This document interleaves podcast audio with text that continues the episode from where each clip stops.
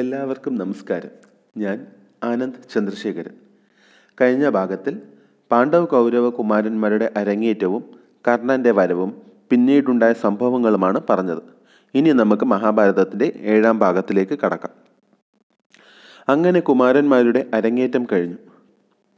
പാണ്ഡവ കൗരവ കുമാരന്മാരെ ഒരു ദിവസം അടുത്ത് വിളിച്ചു വരുത്തി ദ്രോണർ അവരോടായി പറഞ്ഞു, നിങ്ങളുടെ പഠനം തുടങ്ങുന്നതിന് മുൻപായി ഞാൻ പറഞ്ഞിരുന്നു, പഠനം കഴിയുമ്പോൾ ഞാൻ ഗുരുദക്ഷിണയായി ഒരു കാര്യം ആവശ്യപ്പെടും, അത് നിങ്ങൾ നടത്തി തരണം. ഇന്ന് ഞാൻ നിങ്ങളോട് ഗുരുദക്ഷിണ ആവശ്യപ്പെടുകയാണ്. നിങ്ങൾ എനിക്ക് ഗുരുദക്ഷിണയായി ഒരു കാര്യം ചെയ്തു തരേണ്ടതാണ്. അത് ഇതാണ്: പാഞ്ചാല ദേശത്ത് നിങ്ങൾ പോയി അവിടുത്തെ രാജാവായ ദ്രുപദനെ കീഴ്പ്പെടുത്തി എൻ്റെ മുന്നിലെത്തിക്കണം. കുമാരന്മാരെല്ലാം ഈ ആവശ്യം സാധിച്ചു കൊടുക്കാമെന്ന് സമ്മതിച്ചു. പാണ്ഡവ കൗരവ കുമാരന്മാർ പാഞ്ചാല ദേശത്തേക്ക് യുദ്ധം ചെയ്യുവാനായി തിരിച്ചു. അവർ രാജ്യത്തിന് പുറത്ത് കോട്ടവാതിൽക്കലെത്തി. കൗരവർ ആദ്യം തന്നെ രാജ്യത്തിനകത്തേക്ക് പ്രവേശിച്ച് ആക്രമണം ആരംഭിച്ചു. പാണ്ഡവർ പുറത്ത് കാത്തുനിന്നു.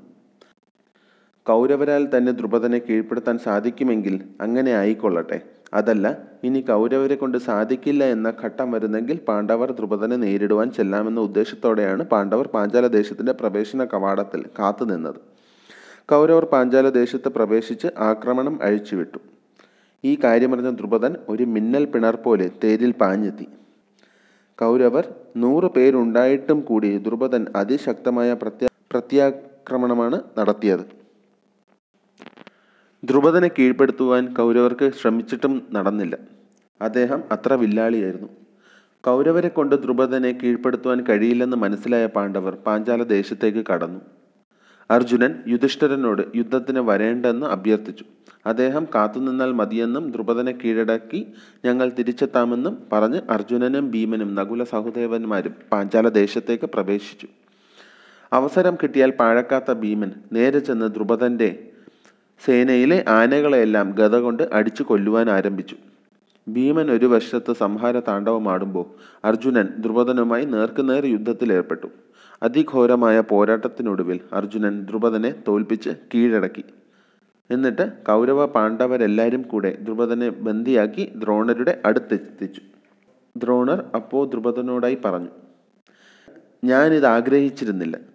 പ്രിയ സുഹൃത്തിനെ കാണുവാൻ വേണ്ടി മാത്രം നിന്റെ മുന്നിലെത്തി എന്നെ നീ എന്ന് അസഭ്യം പറയുകയും എല്ലാവരുടെ മുന്നിൽ വച്ച് അപമാനിച്ചു വിടുകയും ചെയ്തു. ശരിയാണ്, അന്ന് ഞാൻ വെറുമൊരു ദരിദ്ര ബ്രാഹ്മണനായിരുന്നു. പക്ഷേ ഇന്ന് ഞാൻ കുരുവംശത്തിലെ പാണ്ഡവ കൗരവ കുമാരന്മാരുടെ ഗുരുവാണ്. അവർ എൻ്റെ ആജ്ഞയ്ക്കായി കാത്തു നിൽക്കുകയാണ്. ഞാനൊരു വാക്ക് പറഞ്ഞാൽ ഇപ്പോൾ ഈ നിമിഷം അവർ നിന്റെ തലയിറക്കും. നീ അന്ന് പറഞ്ഞായിരുന്നല്ലോ, ഒരു രാജാവായ നിനക്ക് ഒരിക്കലും ഒരു ദരിദ്ര ബ്രാഹ്മണനായ ദ്രോണരുടെ സൗഹൃദം ആവശ്യമില്ലെന്ന്. വിധി മാറി മറിഞ്ഞു എവിടെയാണ് ഇപ്പോൾ നിൽക്കുന്നതെന്ന് കണ്ണു തുറന്ന് കാണൂ ദ്രുപദ. ഇന്നിതാ നീ എൻ്റെ മുന്നിൽ ബന്ധനസ്ഥനായി നിൽക്കുന്നു. സൗഭാഗ്യങ്ങളുടെ കാലത്ത് ഒരിക്കലും അഹങ്കരിക്കുവാൻ പാടില്ല. ഒന്നും ഈ ഭൂമിയിൽ അനശ്വരമായി തുടരുകയുമില്ല. പിന്നിട്ട വഴികളും ജീവിതവും എന്നും മനസ്സിലുണ്ടായിരുന്നുവെങ്കിൽ നീ എന്നെ അന്ന് അപമാനിക്കില്ലായിരുന്നു. മനുഷ്യൻ സ്വന്തം കർമ്മത്തിൻ്റെ ഫലം അനുഭവിക്കേണ്ടതാണ്. അതാണ് ഇന്ന് നിനക്ക് ഈ ഗതി വന്നത്. ദ്രുപദ, നീ നന്നായി കേട്ടുകൊള്ളുക. ഈ നിമിഷം മുതൽ നിന്റെ ജീവൻ എൻ്റെ ദാനമാണ്. നിന്നെ ഞാൻ കൊല്ലാതെ വിടുന്നു. പക്ഷേ നിന്റെ രാജ്യം അതെനിക്ക് സ്വന്തമാണ്. അങ്ങനെ നോക്കുകയാണെങ്കിൽ ഞാനിപ്പോൾ ഒരു രാജാവാണ്. നിന്റെ മാനദണ്ഡം വച്ച് ഇപ്പോൾ രാജാവായിരുന്ന നിനക്ക് രാജാവായ എന്നോട് സൗഹൃദം കൂടാമായിരിക്കുമല്ലോ അല്ലേ? ഞാൻ പാഞ്ചാല ദേശത്തിനെ രണ്ടായി തിരിക്കുകയാണ്. മുഴുവൻ രാജ്യവും എനിക്ക് വേണ്ട.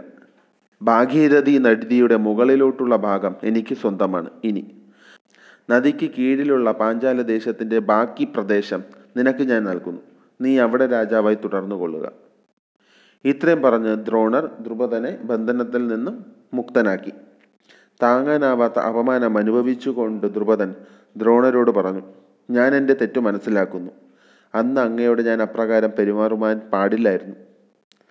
അങ്ങയോടെന്നല്ല, എൻ്റെ മുന്നിലെത്തുന്ന ആരോടും ഞാൻ അങ്ങനെ പെരുമാറുവാൻ പാടില്ലായിരുന്നു. അളവറ്റ സമ്പത്തും രാജാവിൻ്റെ അധികാരങ്ങളും ചൊൽപ്പടിക്ക് നിൽക്കുന്ന ഭൃത്യന്മാരും ഒരു വലിയ സൈന്യവും എന്നെ അന്ധനാക്കി. ഞാൻ എൻ്റെ തെറ്റ് തിരിച്ചറിയുന്നു. അങ്ങയുടെ സൗഹൃദം ഇനി എനിക്കെന്നും വിലപ്പെട്ടതായിരിക്കും. ഇപ്രകാരമൊക്കെ പറഞ്ഞുവെങ്കിലും ദ്രുപദൻ്റെ അകത്ത് ദ്രോണരോടുള്ള ദേഷ്യവും പകയും തിളച്ചു മറിയുകയായിരുന്നു. സ്വന്തം പ്രജകളുടെ മുന്നിൽ വച്ച് രാജാവായ ദ്രുപദനെ കുറച്ച് കുമാരന്മാർ വന്ന് കീഴടക്കി ബന്ധനസ്ഥനാക്കുന്നതിലും ഭേദം യുദ്ധത്തിലങ്ങ് മരിച്ചു പോകുന്നതായിരുന്നുവെന്ന് ദ്രുപദൻ ആശിച്ചുപോയി. ദ്രോണർ ഭിക്ഷയായി നൽകിയ ജീവനും രാജ്യവും കൊണ്ടാണ് അദ്ദേഹത്തിന് പിന്നീടുള്ള കാലം ജീവിക്കേണ്ടി വന്നത്. പിന്നീടുള്ള കാലം മണ്ഡകി എന്ന ഭരണപ്രദേശത്തുള്ള കാമ്പല്യം എന്ന നഗരത്തിലാണ് ദ്രുപദൻ ജീവിച്ചത്. ദ്രോണരാകട്ടെ ഭാഗീരഥി നദിക്ക് മുകളിലുള്ള ഭാഗത്തിൻ്റെ അധികാരിയായി ജീവിച്ചു. ദ്രുപദന് പക്ഷേ അന്ന് തൊട്ട് പിന്നെ ഒരൊറ്റ ആഗ്രഹം മാത്രമേ ഉണ്ടായിരുന്നുള്ളൂ, ദ്രോണരുടെ മരണം. ദ്രോണരെ യുദ്ധത്തിൽ കൊല്ലുവാൻ കഴിയുന്ന ഒരു മകനെ സ്വന്തമാക്കുക എന്ന ഒരൊറ്റ ഉദ്ദേശത്തോടെ ദ്രുപദൻ പിന്നീട് അങ്ങോട്ടുള്ള കാലം ജീവിച്ചു. പക ഇങ്ങനെയാണ്, അതിന് അന്ത്യമില്ല. ഒരാൾ പകരം വീട്ടുമ്പോൾ വേറൊരാൾ അപമാനിതനാവുന്നു, അയാൾ തിരിച്ച് പകരം വീട്ടുമ്പോൾ മറ്റൊരാൾ അപമാനിതനാവുന്നു. പകയെന്ന വിഷം ഇങ്ങനെ വ്യാപിച്ച് സർവനാശത്തിലേക്ക് എത്തുന്നു. ഇന്നും ലോകത്തിൻ്റെ സ്ഥിതി ഇത് തന്നെയാണ്. ഒന്നിനും ഒരു മാറ്റമില്ലാതെ തുടർന്നുകൊണ്ടേയിരിക്കുന്നു. അങ്ങനെ നീണ്ട കാലമായി മനസ്സിലൊരു തീയായി കൊണ്ടു നടന്നിരുന്ന ദ്രുപദനോടുള്ള പക വീട്ടിയതിൻ്റെ സന്തോഷത്തിൽ ദ്രോണർ ജീവിച്ചു. ഒരു ദിവസം എല്ലാവരുടെയും മുന്നിൽ വച്ച് ദ്രോണർ അർജുനനോട് പറഞ്ഞു, നിനക്ക് ഓർമ്മയുണ്ടല്ലോ ഞാൻ നിനക്ക് ബ്രഹ്മശിരസ് എന്ന പേരുള്ള അത്യമാരക ശേഷിയുള്ള അസ്ത്രം നൽകിയത്? ആ അസ്ത്രം അഗസ്ത്യ മുനി അഗ്നിവേശൻ എന്ന മുനിക്ക് കൈമാറിയതാണ്. അഗ്നിവേശ മഹർഷിയിൽ നിന്നും എനിക്കത് കിട്ടുകയും ഞാൻ അതിൻ്റെ പ്രിയ ശിഷ്യനായ നിനക്ക് നൽകുകയും ചെയ്തു. അത് നീ ഒരു കാരണവശാലും മനുഷ്യന് നേരെ ഉപയോഗിക്കരുത്. മനുഷ്യന് നേരെ ഉപയോഗിച്ചാൽ ആ അസ്ത്രം ഈ മുഴുവൻ ലോകത്തിനെ തന്നെയും ഇല്ലാതെയാക്കും. പിന്നെ നിനക്ക് ഇത്രയും മാരകശേഷിയുള്ള ഒരു അസ്ത്രം ഞാൻ തന്നു. അതിന് പകരമായി ഞാൻ നിന്നോടൊരു കാര്യം ആവശ്യപ്പെടുകയാണ്. എന്നെങ്കിലും ഒരിക്കൽ നമ്മൾ തമ്മിൽ യുദ്ധത്തിൽ ഏർപ്പെടേണ്ട അവസ്ഥയുണ്ടായാൽ ഒരിക്കലും നീ അതിൽ നിന്നും പിന്മാറരുത്. നീ ക്ഷത്രിയ ധർമ്മം അനുഷ്ഠിക്കണം. നിന്റെ പക്ഷത്തിനായി നിലകൊള്ളേണ്ട നീ ഒരിക്കലും ഗുരുവിനോടങ്ങനെ യുദ്ധം ചെയ്യുമെന്ന് കരുതി മാറി നിൽക്കാൻ പാടില്ല. ഒരിക്കലും നീ യുദ്ധത്തിൽ നിന്നും പിന്മാറാൻ പാടില്ല എന്ന് ദ്രോണർ ആവശ്യപ്പെട്ടു. ഒരു വർഷം കഴിഞ്ഞ് ധൃതരാഷ്ട്രർ യുധിഷ്ഠിരനെ രാജാവായി വാഴിച്ചു. യുധിഷ്ഠിരൻ ധർമ്മത്തിൽ അടിയുറച്ച ഭരണം നടത്തുമെന്ന് അറിയാവുന്നത് കൊണ്ടും ഒരിക്കലും അധർമ്മം ചെയ്യില്ലെന്ന് പൂർണ്ണ ബോധ്യമുള്ളത് കൊണ്ടും പ്രായം കൊണ്ട് ഏറ്റവും മൂത്തവനായതുകൊണ്ടുമാണ് യുധിഷ്ഠിരനെ രാജാവായി വാഴിച്ചത്. യുധിഷ്ഠിരൻ രാജാവായതിനു ശേഷം പാണ്ഡുവിനേക്കാളും നല്ല രീതിയിലാണ് ഭരണം നടത്തിയത്. രണ്ടാമനായ ഭീമനാകട്ടെ ബലരാമൻ്റെ കീഴിൽ ഗദായുദ്ധത്തിൽ പരിശീലനം ചെയ്യുകയും ജ്യേഷ്ഠന് വേണ്ടി മരിക്കുവാൻ തയ്യാറായി ജീവിക്കുകയും ചെയ്തു. അർജുനൻ അസ്ത്രവിദ്യയിൽ ശ്രദ്ധ കേന്ദ്രീകരിച്ചു. സഹദേവനാവട്ടെ വളരെ ബുദ്ധിമാനായി തീർന്നു. അദ്ദേഹം ശാസ്ത്രങ്ങളെല്ലാം ദ്രോണരിൽ നിന്നും പഠിച്ച് മനസ്സിലാക്കി അതീവ വിവേകശാലിയായി. അങ്ങനെ എല്ലാവരും സന്തോഷമായി ജീവിച്ചു. പാണ്ഡവരും പണ്ട് പാണ്ഡു ചെയ്തതുപോലെ മറ്റു രാജ്യങ്ങൾ കീഴടക്കുവാനായി യാത്ര തിരിച്ചു. ആ യാത്രയിൽ പല പല രാജാക്കന്മാരെയും യുദ്ധത്തിൽ പോ തോൽപ്പിക്കുകയും ആ രാജാക്കന്മാരെല്ലാം ഹസ്തിനപുരിയോട് വിധേയത്വം സമ്മതിക്കുകയും അതിൻ്റെ ഭാഗമായി അളവറ്റ സ്വത്തുക്കൾ പാണ്ഡവർക്ക് നൽകുകയും ചെയ്തു. ഈ കണക്കറ്റ സ്വത്തുക്കളുമായാണ് പാണ്ഡവർ തിരിച്ച് ഹസ്തിനപുരിയിലേക്ക് വരുന്നത്. പാണ്ഡവർ സ്വപ്രയത്നം കൊണ്ട് ഹസ്തിനപുരിയുടെ അതിർത്തികൾ വിപുലീകരിക്കുകയും രാജ്യത്തിനെ കൂടുതൽ അഭിവൃദ്ധിയിലേക്ക് നയിക്കുകയും ചെയ്തു. പക്ഷെ പാണ്ഡവരുടെ പ്രശസ്തി നാൾക്ക് നാൾ ഇങ്ങനെ വർദ്ധിച്ചു വരുന്നത് ധൃതരാഷ്ട്രർക്ക് അത്ര സന്തോഷം നൽകുന്ന കാര്യമായിരുന്നില്ല. എന്തൊക്കെ പറഞ്ഞാലും പാണ്ഡവർ പാണ്ഡുവിൻ്റെ മക്കളാണ്. സ്വന്തം മക്കളുടെ ഭാവി എന്തായിരിക്കുമെന്ന് ആ പിതാവ് ആശങ്കപ്പെട്ടു. പാണ്ഡവർ നാൾക്കുനാൾ രാജ്യത്തെ അഭിവൃദ്ധിയിലേക്ക് നയിക്കുന്നു. പ്രജകളെല്ലാവരും സന്തോഷത്തോടെ ജീവിക്കുന്നു.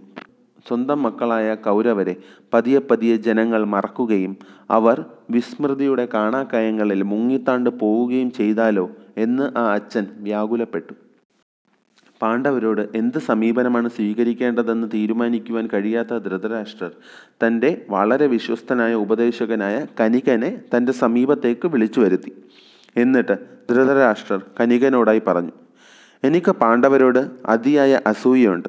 അവരുടെ വളർച്ചയിലും പ്രശസ്തിയിലുമെല്ലാം ഞാൻ അസ്വസ്ഥനാവുന്നു. അവരെ ഞാൻ എന്താണ് ചെയ്യേണ്ടത്? എന്ത് സമീപനമാണ് അവരോട് ഞാൻ സ്വീകരിക്കേണ്ടത്? അവരെ മിത്രമായി നിർത്തണമോ അതോ ആവശ്യമെങ്കിൽ ശത്രുവായി കണക്കാക്കി അവരെ ഒതുക്കുവാനുള്ള തന്ത്രങ്ങൾ മെനയണമോ? എന്താണ് ഞാൻ ചെയ്യേണ്ടത്? അങ്ങ് രാജ്യതന്ത്രത്തിൽ അഗ്രഗണ്യനാണ്. എന്നെ ഉപദേശിച്ചാലും. ഇത് കേട്ട് കണികൻ പറഞ്ഞു, ഒരു രാജാവ് എന്നും എപ്പോഴും സ്വന്തം ശത്രുക്കളെയോ അല്ലെങ്കിൽ ശത്രുവാകുവാൻ വിദൂര സാധ്യതയുള്ളവനെയോ പോലും അടിച്ചമർത്തുവാൻ സദാസമയവും തയ്യാറായി നിൽക്കേണ്ടവനാണ്.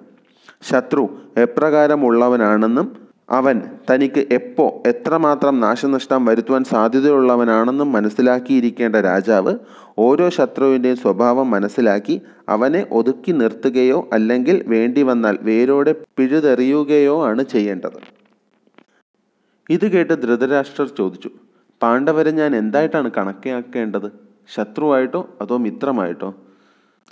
സാമം, ദാനം, ഭേദം, ദണ്ഡം ഇവയിൽ എന്താണ് ഞാൻ അവർക്ക് നേരെ ഇപ്പോൾ പ്രയോഗിക്കേണ്ടത്?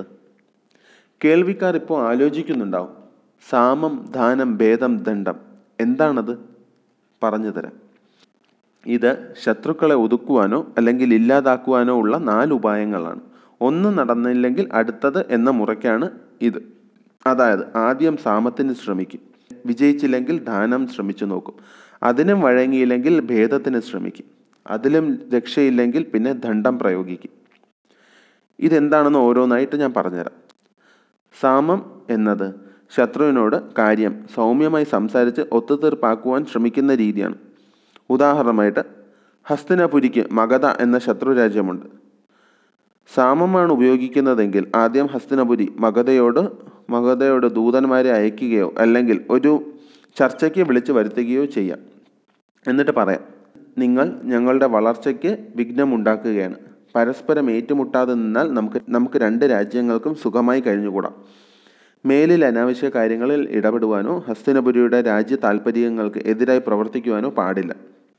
മഗധയ്ക്ക് ഇത് കേട്ട് സ്വയം തീരുമാനിക്കാം എന്താണ് വേണ്ടതെന്ന്, അനാവശ്യമായി ഹസ്തിനപുരിയോടൊരു മത്സരത്തിന് നിൽക്കണോ വേണ്ടയോ എന്ന്.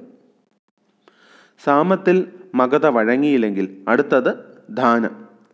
എന്തെങ്കിലും ദാനമായി കൊടുത്തുകൊണ്ട് ശത്രുവിനെ ഒതുക്കുവാൻ ശ്രമിക്കുന്നു.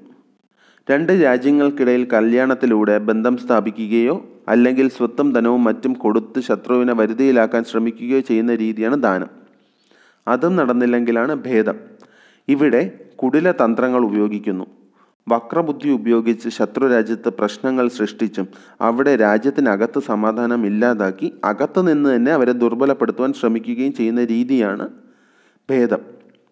അസുഖം പടർത്തി വിടുക, അല്ലെങ്കിൽ സമുദായങ്ങൾ തന്നിൽ തമ്മിൽ ഭിന്നിപ്പിക്കുക, അല്ലെങ്കിൽ ശത്രുവിൻ്റെ സൈന്യത്തിൽ തന്നെ പ്രശ്നങ്ങൾ ഉണ്ടാക്കി സൈന്യത്തിൻ്റെ ഒരുമ ഇല്ലാതാക്കുക, അല്ലെങ്കിൽ തെറ്റായ വാർത്തകൾ പ്രചരിപ്പിക്കുക, ഇവയൊക്കെ ഭേദത്തിൽ വരുന്നതാണ്. ചാരന്മാർ വഴി രഹസ്യ സ്വഭാവമുള്ള ഓരോ വാർത്തകൾ അറിഞ്ഞ് അവിടെ പ്രശ്നങ്ങൾ സൃഷ്ടിക്കുകയെല്ലാം ഇതിൽപ്പെടും. ഇവിടെ ശത്രുവിൻ്റെ ശ്രദ്ധ മാറിപ്പോവുകയും അവർ രാജ്യത്തിനകത്തുള്ള പ്രശ്നങ്ങൾ ഒന്ന് ഒതുക്കുവാൻ ശ്രമിക്കുകയും ചെയ്യും. അകത്തുള്ള പ്രശ്നങ്ങൾ തീർത്തിട്ട് വേണ്ടേ പുറത്തുള്ള യുദ്ധത്തിന് പോകുവാൻ? ഇതിനും കഴിഞ്ഞില്ലെങ്കിൽ മാത്രമാണ് ഏറ്റവും അവസാനത്തെ തന്ത്രം പ്രയോഗിക്കുക, ദണ്ഡം, അതായത് യുദ്ധം. ഇനി ഒരു ഉപായവും ബാക്കിയില്ല എന്ന അവസ്ഥ വന്നു കഴിഞ്ഞാൽ മാത്രം ചെയ്യാവുന്നതാണ് യുദ്ധം. സർവനാശിനിയായ യുദ്ധം പണ്ടത്തെ കാലത്ത് പോലും മറ്റൊന്നും നടന്നില്ലെങ്കിൽ മാത്രം സ്വീകരിക്കേണ്ട ഉപായമായാണ് കണ്ടിരുന്നത്. യുദ്ധം ബാക്കിയാക്കുന്നത് നഷ്ടങ്ങളും വേദനകളും മുറിവുകളും മാത്രമാണ്. യുദ്ധത്തിലൂടെ ഒരിക്കലും ശാശ്വതമായ പരിഹാരം കിട്ടുകയുമില്ല. ഇന്നത്തെ കാലത്ത് തൊട്ടതിനും പിടിച്ചതിനുമെല്ലാം യുദ്ധസമാനമായ അവസ്ഥ സൃഷ്ടിക്കുന്ന ലോകരാജ്യങ്ങൾ മനസ്സിലാക്കേണ്ടത് ഇതാണ്. മഹാഭാരതം നൽകുന്ന ഈ അറിവാണ്. ഒന്നും നടന്നില്ലെന്ന് കണ്ടാൽ മാത്രമേ യുദ്ധത്തിൽ ഏർപ്പെടാവൂ, അതും അത്യാവശ്യമെങ്കിൽ മാത്രം. സർവനാശം മാത്രം സമ്മാനിക്കുന്ന ഒന്നാണ് യുദ്ധം. മഹാഭാരതം പറഞ്ഞു തുടങ്ങിയപ്പോൾ ആമുഖത്തിൽ തന്നെ ഞാൻ പറഞ്ഞിരുന്നു, മഹാഭാരതത്തിൽ എല്ലാത്തിനെയും പറ്റി പരാമർശിക്കുന്നുണ്ട്, ഇതിൽ ഇല്ലാത്തതായി ഒന്നും തന്നെയില്ല. അത് സത്യമാണ്. ദ്രോണർ അർജുനനോട് പറയുന്നില്ലേ, ഒരിക്കലും മനുഷ്യൻ്റെ നേരെ ഉപയോഗിക്കുവാൻ പാടില്ലാത്ത ബ്രഹ്മശിരസ് എന്ന സർവനാശിനിയായ അസ്ത്രത്തിനെ പറ്റി? ആറ്റം ബോംബിൻ്റെ ആശയം തന്നെയാണിത്. ഒരു അണുവിൽ നിന്ന് എല്ലാത്തിനെയും ചുട്ടരിക്കുവാനുള്ള ഉഗ്രശേഷിയുള്ള അഗ്നി ഉദ്ഭവിക്കുന്ന ആറ്റം ബോംബ് പോലുള്ള ആയുധങ്ങളാണ് മഹാഭാരതത്തിൽ പരാമർശിക്കുന്ന അസ്ത്രങ്ങൾ. ആറ്റം ബോംബ് ആദ്യമായി പരീക്ഷിക്കുമ്പോൾ അതിൽ നിന്നും ഉണ്ടായ ആകാശം മുട്ടുന്ന തീഗോളം കണ്ട് ആറ്റം ബോംബിൻ്റെ പിതാവെന്നറിയപ്പെടുന്ന റോബർട്ട് ഓപ്പൻഹൈമറിൻ്റെ മനസ്സിൽ തെളിഞ്ഞത് മഹാഭാരതത്തിലെ വരികളാണ്, ദിവി സൂര്യ സഹസ്രസ്യ എന്ന വരികൾ. ആയിരം സൂര്യന്മാർ ഒന്നിച്ചു ഉദിച്ചതുപോലെ എന്നാണ് ആ വരികളുടെ അർത്ഥം. മഹാഭാരതവും ഭഗവദ്ഗീതയും ഒക്കെ അറിയാവുന്ന റോബർട്ട് ഓപ്പൻഹൈമറിൻ്റെ മനസ്സിലേക്ക് വന്നത് ഭഗവദ്ഗീതയിലെ പതിനൊന്നാമത്തെ അധ്യായത്തിലെ മുപ്പത്തിരണ്ടാമത്തെ ശ്ലോകമാണ്. ഞാൻ മരണമായി, ലോകത്തിൻ്റെ അന്തകനായി എന്ന വരികളാണ്.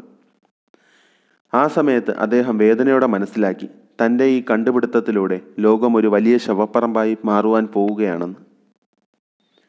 എന്നും മഹാഭാരതം ലോകത്തോട് പറയുവാൻ ശ്രമിച്ചത് ഇതാണ്: കുരുക്ഷേത്ര യുദ്ധം പോലെ ഇനിയൊരു യുദ്ധം വേണ്ട. ഏതൊരു യുദ്ധവും ബാക്കിയാക്കുന്നത് നഷ്ടങ്ങളും സർവനാശവും മാത്രമാണ്. കുരുക്ഷേത്ര യുദ്ധം കഴിഞ്ഞ് വീണ് കിടക്കുന്ന ദുര്യോധനൻ യുധിഷ്ഠിരനോട് ചോദിക്കുന്നുണ്ട്, അല്ലയോ യുധിഷ്ഠിര, ഈ യുദ്ധത്തിലൂടെ നീ എന്താണ് നേടിയത്? വിധവകളുടെ ഒരു മഹാരാജ്യം മാത്രം. ഒന്ന് ആലോചിച്ച് നോക്കൂ, ഏതൊരു യുദ്ധവും ബാക്കിയാക്കുന്നത് വിധവകളുടെ മഹാരാജ്യമാണ്. എന്തൊരു പ്രയോഗമാണത്! അച്ഛൻ അച്ഛനില്ലാത്ത കുഞ്ഞുങ്ങളുടെ ഒരു മഹാരാജ്യം, മക്കളില്ലാത്ത അമ്മമാരുടെ ഒരു മഹാരാജ്യം, ഭർത്താക്കന്മാരില്ലാത്ത ഭാര്യമാരുടെ ഒരു മഹാരാജ്യം. ഇത് മാത്രമാണ് യുദ്ധം ബാക്കിയാക്കുന്നത്. പക്ഷേ യുദ്ധങ്ങൾ തുടർന്നു കൊണ്ടേയിരുന്നു. കാരണം ചരിത്രം അത് ആവർത്തിക്കപ്പെടുവാനുള്ളതാണ്.